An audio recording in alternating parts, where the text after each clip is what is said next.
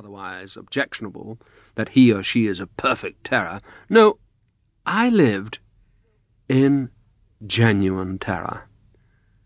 That some day, somehow, Phoebe Wallowes would marry me. I am not a weak-willed person of feeble intellect, quite the contrary. But I have a gaping joint in my armour, and that, curiously enough, in a self-confessed, deliberate, and cold-blooded murderer of a woman, is chivalry. I knew in my bones that if ever occasion arose through which Phoebe Wallowes could make me feel that she had a claim upon me, that I ought to marry her, if only for Auld Lang Syne, or because a bunch of Auld Lang Tooth maids were coupling our names, I should propose to her, nay, beg her to marry me as though it were the dearest wish of my heart. And patiently, skilfully, cunningly, she was, what shall I say, creating such an atmosphere, establishing such a situation, weaving a web in whose invisible, imponderable, but unbreakable meshes I should be inextricably entangled. Don't mistake me. I don't want to wrong the memory of Phoebe Wallowes, nor exculpate myself. She did not endeavour to trap me. She was incapable of anything so vulgar.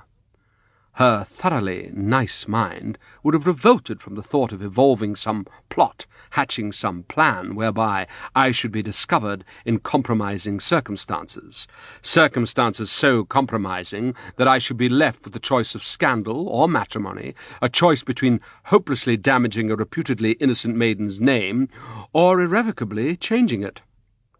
She was no man-trap, no vulgar designing gold-digger or husband-hunter.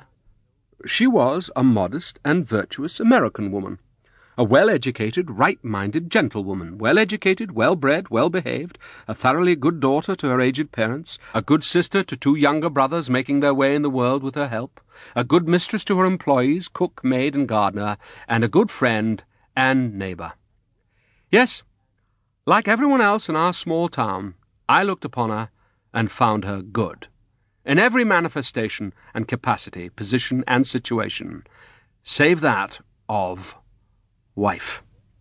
For me, that is to say. And no one could agree more readily than I that she would be a magnificent wife for somebody else. And no one, unless it were a fortunate husband, would have been more delighted to view her in the role of wife to somebody else.